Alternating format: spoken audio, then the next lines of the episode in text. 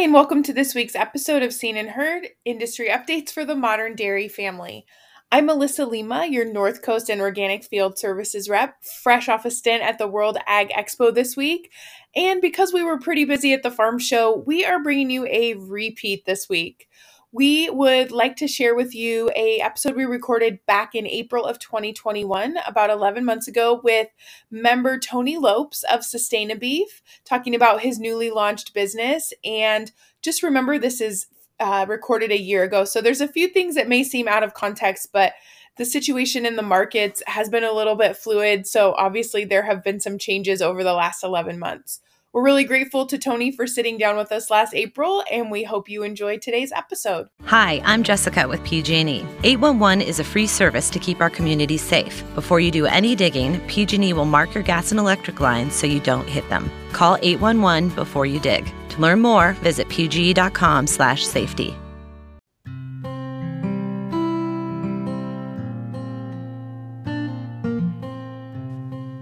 Yosemite Farm Credit is the farmer's choice for agriculture financing. As a farmer owned cooperative, we are dedicated to serving our neighbors in the agriculture community with financial products and services tailored to your operation and backed with the relationship you can trust. Whether you're purchasing real estate, making improvements to the dairy, or wanting to purchase or lease equipment, we're here to help our members prosper. Visit our website at yosemitefarmcredit.com to find a branch location nearest you. Right. Well, we are here today with Tony Lopes, and Tony's joining us to talk about his new company, Sustaina Beef, that integrates with his family dairy operations to deliver local beef direct from their farm to consumer doorsteps. Some of their options include freezer beef, the Sustaina box, and premium individual cuts. Thanks so much for joining us today, Tony. Yeah, thanks for having me. So you and I attended Cal Poly together. Uh, so it's been it's been pretty fun to watch you launch yourself into the new Sustaina Beef world. As we get started, maybe could you tell our listeners a little bit more about yourself, your background, and your current careers, which might be plural? Yeah, so uh, my name is Tony Lopes. Uh, as you mentioned, graduated Cal Poly in 2018 with a degree in dairy science and returned back home to work alongside my parents, Paul and Darlene, on our uh, fourth generation family dairy farm in Gustine, California. Um, diversification and, and really just optimization across our business has been uh, at the forefront of my mind uh, coming back. And, and part of that was utilizing uh, premium Angus genetics on our Holsteins um, as, as part of our genetic management plan. And uh, when we built out that business, and and we're currently feeding about 2,500 head of of these Angus cross cattle and marketing them uh, every year, uh, had the opportunity to learn a little bit more um, from some of uh, the climate science coming out of UC Davis. Uh, had the opportunity to watch these cattle perform, take them all the way to harvest, and and when we combined some of that that uh, that climate research that that indicated that that our Holstein mother cow herd sourced beef was able to provide beef to consumers at a, at a lower net carbon footprint. Um, with the fact that, that these cattle are, are genetically selected for extremely well marbled and, and very tender steaks, uh, just got got the idea and the inspiration to, to try and offer that to consumers and, and along the way um, tell the story of, of California agriculture and family farming um, direct to consumers in a way that that ideally um, could could showcase our values as as a dairy industry, as a family farm, and and uh, offer them something different than than what currently existed in the marketplace. That's great. I think it's it's ever important moving forward that we continue to create those connections. So I think that Sustaina Beef, like you said, has been a really great opportunity to showcase what you're doing to be environmentally friendly on the dairy and how that that links in with beef production as well. I think that often a lot of times our producers, which most of our listeners on this podcast are dairy producers and Western members, are curious to learn more about who is consuming the end product of their of their of their spoils and toils, I guess. So um, what have you learned about consumers through your research and interaction with them as you've started Sustaina Beef? So that's been one of the the funnest parts of of hopping out into the the world of Sustaina Beef. you know, my entire life in agriculture, at every one of the FFA speech contests and and talking with people, uh, we're always very proud of the fact that we feed the world. That's you know that's that's kind of our tagline. That's what we each and every day we get up, we produce food, and we're very proud of that. Uh, but for the overwhelming majority of us, we don't actually interact in any way with our customer. You know, if we're producing milk, a truck picks it up, takes it to a processing facility uh, whether we're cooperative members or or or a direct uh, direct shipper to a processor, they're the ones that are handling uh, the logistics of turning that into a saleable product and then actually managing the relationships to get that food to its end user. And so, um, Sustaina Beef gave me the opportunity to actually, uh, you know, manage every aspect of farm to fork and get to interact with consumers you know at their doorstep uh, in their driveway and really uh, seek to understand what matters to them what they get excited about um, you know education going in both directions of understanding what their what their needs are what they like what they don't like uh, what drew them to the product what aspects of our messaging uh, really click with them. And then also um, because this product is a little bit of a different configuration than what they're used to in the grocery store the opportunity to educate them a little bit about you know hey not every cut that comes off of a steer is a filet mignon. This is a flank steak. This is you know how my family growing up when we had beef in the freezer this is you know these are the recipes we use for flank steak. This is how we cook a, a rump roast. And so it, it's kind of a cool fusion of uh, them asking questions about why we're doing what we're doing, why the product uh, configuration is what it is, and then uh, you know I'm I'm getting the benefit of learning directly from them as far as what they like, don't like, um, you know what aspects of the food service industry and the agriculture industries don't um, either they don't fully understand or, or don't exactly fit their value system. So it's been super rewarding to to be able to actually have conversations with people consuming the product of of my family's uh, toils and uh, really really value that. Well i'll agree. I got my uh, Sustaina beef box pretty early on when you got started and there were definitely some cuts of beef in there that i wouldn't have traditionally bought at the grocery store um, I think one of the cuts was the Korean beef short ribs, and it was actually really fun because it pushed me to kind of branch out of my comfort zone a little bit, look up a new recipe, make something different, and really hopefully utilize more cuts of beef instead of just the normal ground beef and, like you said, steak that I would buy at the grocery store. So I even found that in myself.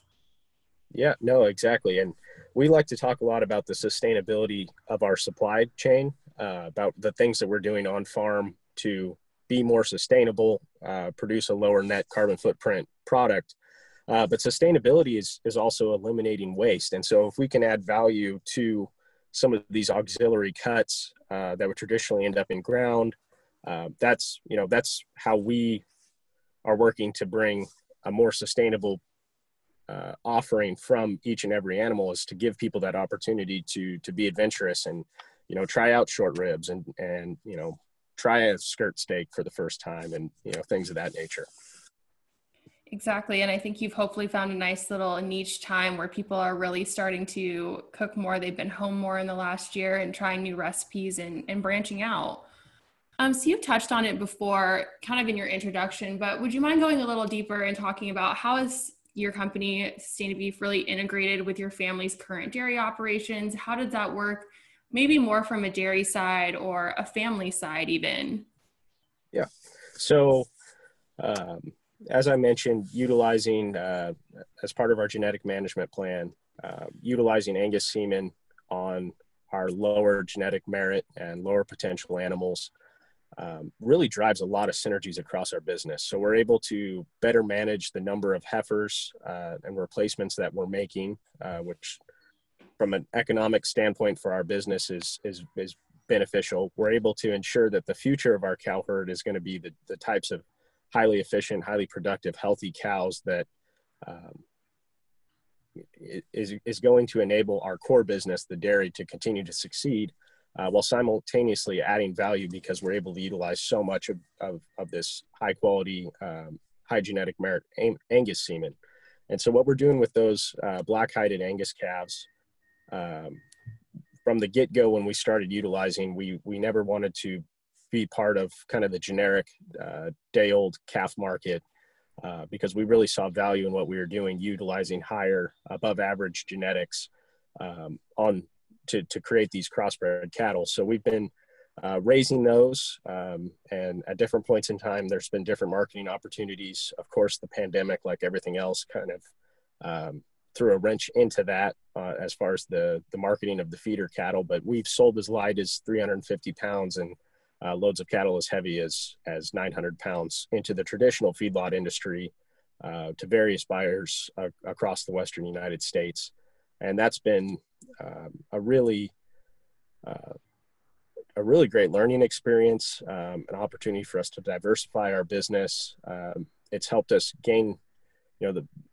the, the feedlot industry and the, the mechanisms that are necessary to be profitable um, in in the feedlot industry, the cattle feeding industry, they just have a, a, much different way of looking at at cost of gain and, and cost of growth. And so it's been uh, tremendously valuable to our business to learn that uh, aspect of it. And then Sustaina Beef being able to, um, you know, work in, in, in concert with that process where I can pull out different steers that fit my program um, and, and finish the feeding out process on those myself um, there's just been again a lot of synergies. It's been a very um, a very valuable process for for the family farm um, and and one that uh, you know as you mentioned the, the family dynamics of it all um, you know it's one that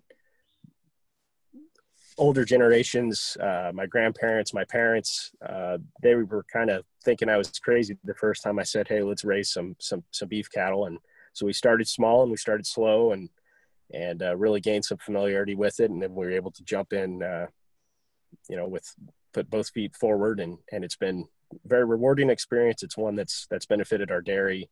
Um, and and our newly created uh, cattle division and and uh, now Sustaina Beef. So top to bottom, uh, I've made made this remark to other dairy producers that utilizing uh, beef semen in your herd is, is kind of the gift that keeps on giving. Uh, you, you, can do a much better job managing your heifer inventory. You can drive genetic progress. Um, calving difficulties are virtually non-existent. Uh, it's just a smaller calf. It's a very hardy calf to raise, um, and and there's a, a value-added premium there. Yeah, it's been fascinating to watch how that's really evolved even over the last five years. So it's definitely exciting to see it really come full circle on some operations.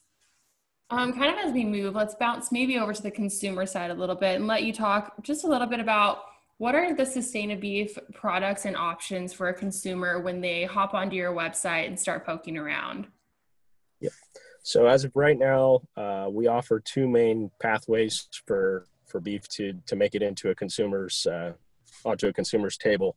Um, so we've got a freezer beef option um, that mirrors a lot of a lot of other uh, direct to consumer, uh, whether they're ranchers, dairymen, um, selling either a whole steer or a half steer. Um, termed freezer beef is is kind of the most popular prevailing industry way of farmers to sell uh, animals. So we wanted to offer that um, to consumers, those that wish to uh, buy large quantity of beef all at one time. Um, and, and currently we're running a promotion where that comes with a free chest freezer. Uh, but what we've really found success with is, is the Sustaina box. That's the majority of, of the beef that we sell. And so what that uh, essentially is, is over the course of a year, if you get a monthly Sustaina box, it breaks out to a quarter of beef. Um, so it's, it's 12 monthly uh, boxes, 10 pounds each. And those are going to be formulated in roughly the proportions that that nature intended. So that's going to be 25 to 30 percent um, primal steaks. Think ribeyes, filet mignon, New Yorks, T-bones, skirts, flanks, carne asada. Um, 25 to 30 percent is going to be um, roast and specialty cuts. So chuck, tri-tip, brisket, uh, the short ribs that you mentioned, and then the remaining 50% is going to be high quality ground and that's generally split between third pound patties and uh, one pound um, whole ground beef packages. And we ship that uh, direct to consumers under dry ice, um, utilizing biodegradable box components. Uh, we've got a cornstarch based box insulation as opposed to foam that again fits fits what we want to be from a sustainability standpoint of, of decreasing overall waste and the carbon footprint and net net environmental environmental impact of, of beef consumption. And so uh, whether people do the monthly subscription, uh, there's the option on the site to do it every other month uh, or just buy one box uh, at a time. Uh, I've kind of looked at this process as um, sort of a big experiment, trying to figure out what product configurations consumers find value in. And it's really interesting in talking with people. Um, you know, that 10 pound box was sort of my best guess at what would be a middle ground of, of the appropriate amount of beef um, for, for a family. And, you know, talking with certain people, that box is a little bit too big. Other people, the box is a little bit too small. And so, um, due to some processing constraints in the state that, that were exacerbated by, by COVID, uh, haven't been able to fully scale up and, and harvest as many steers as, as we have potential demand for. And so we've been limited in our ability to offer a five pound box or, you know, an 18 pound box uh, as of yet. But our, our goal is as we move forward to further custom, create further customization and the opportunity for, for customers to uh, choose certain cuts uh, in, in customizing a box that better fit their needs. If they need, you know, four New York steaks because they're a family of four as opposed to two, um, you know, just offering solutions to to best meet their needs. Well, that kind of leads me into my my next question. If you don't mind sharing, you kind of talked about some constraints that you've undergone. Maybe what are some of the steps or procedures you've had to go through or even challenges, anything that's been completely unexpected or just a really good learning opportunity? Yeah, yeah, that uh I think anyone in business will tell you that business in itself presents a lot of challenges and you know certainly over the course of my lifetime working alongside my parents on our family business i was aware of that what i don't think i was fully prepared for with a startup is just the fact that there's no historical baseline for you to use on on making any virtually any decision. So like on the farm for example um, as you're calling me today today we're you know we're ordering feed and and we have a good baseline. We know that last week we used x amount of you know x number of loads of rolled corn. So that's a good idea for how much we're going to buy this week to how many loads we're going to bring in uh, when it came to Sustaina beef uh, i really had no idea as i was building the website and you know brainstorming some of the marketing and and what kind of push and what kind of product offering i didn't know if you know i needed to have four steers harvested 10 steers harvested and then how do i stack that out over time? And with a subscription based model, um, sort of the worst nightmare for me is that I've got a subscriber and I don't have enough beef to fulfill that order. And so growth and and inventory management uh, over time is is a really really tricky component of it. And uh, frankly, at, at, different points in time, um, it was extremely. Uh, I, I, think probably the word to use would be terrifying. There's just really not you know not knowing exactly the best way to deploy capital um, if you know they always say if you build it they will come. Uh, and i was kind of tasked with okay i'm building something. Is anyone going to come? When i launched when i finally launched the website will anybody does this actually fit? Do are there actually consumers out there that are going to value this product offering? And i've been really really humbled that that so many of, of my my great subscribers have have been on board from very early on, uh, continue receiving boxes and, and giving me a lot of feedback and helping me learn and grow and and make the product offering better fit their needs. And so it's it's been a very rewarding experience, very challenging. Um, you know, as I mentioned before, the pandemic and what that's done to processing supplies um, has has made things challenging, but definitely wouldn't wouldn't trade the experience and the opportunity uh, it's a much much better education than any uh, business book that that I was reading prior to the launch, and I definitely value that. Well, Tony, as always, I really appreciate just your your courage in, in stepping forward in something like that. You know, there are so many unknowns and unexpecteds and challenges, but I think from that, hopefully, will come will come really great success. So it's always inspiring to listen to stories like yours. well, I, I, appreciate that, but uh, kind of the tagline I use is that I'm I'm stupid enough to do things I'm not qualified for, and and uh, but whether that's that's courage or ignorance, I I don't know, but I, I'll take the compliment nonetheless. Maybe they're interchangeable sometimes. well, we like to ask kind of all of our dairy interview guests a similar question, especially throughout the last year of the pandemic, and especially you. You're a young, diversified dairy producer in California. Are you optimistic about the future? And do you have maybe a message of, of optimism, if you are, to share with with your fellow listeners? Absolutely. I'm 100% optimistic about the future of agriculture in California. And the reason for that, uh, in light of so many challenges, is because the opportunities are immense. We've got a consumer base that has never cared more about how their food is produced. And if we can rise to that challenge, um, success and the opportunity to take our fourth generation business and make it a fifth and sixth and seventh generation business will absolutely be there. Um, there's there's a lot of great places in the world to to to milk cows, and I certainly don't want to disparage anybody who's out of state or or anywhere else. But uh, I know for for my family and myself, there's no place I'd rather be doing business than than right here in the Central Valley of California. Um, it's it's our family's legacy to to live and work here, to contribute uh, pro- provide meaningful employment to to the community members and team members that we have uh, to be able to care for this land uh, and our cattle here. Um, you know, I I definitely will not underscore um, or undersell the the challenges that we face here.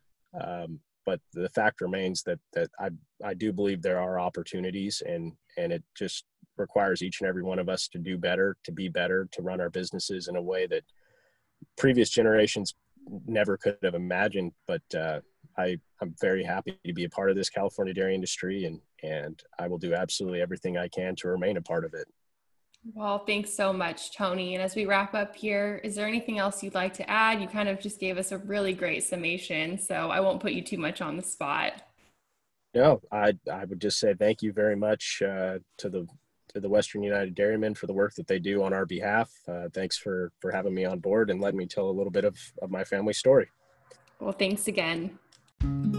Did you know that you can turn your dairy manure into cash? Bennett Environmental is offering above ground dairy digesters at no cost to you. These systems can also remove nitrates from your lagoons to help you comply with water board regulations. Our proven above ground technology will generate income for your dairy into the foreseeable future. Because we truck the renewable natural gas off site, your dairy can profit regardless of your location. Bennett Environmental, turning your wastewater liabilities into sustainable assets. Learn more at bennett-environmental.com. Thanks for joining us for today's episode of Seen and Heard Industry Updates for the Modern Dairy Family. We appreciate you listening in for our rerun of Tony Lopes' Sustaina Beef episode. Next week, we'll return to our regularly scheduled content where we'll be joined by Anja Raudabaugh, WUD CEO, to talk about a few things going on in the Capitol, especially AB 558, which is a bill that WUD has been working very diligently to defeat. We hope you'll take a minute to rate, review, and subscribe to Seen and Heard on your favorite listening platform. And remember, if you have questions, comments, or content requests, you can reach out to Melissa Lema that's M L E M A at WUDairies.com or Darby Toth, D A R B Y, at WUDairies.com anytime. We hope you have a great week, everyone.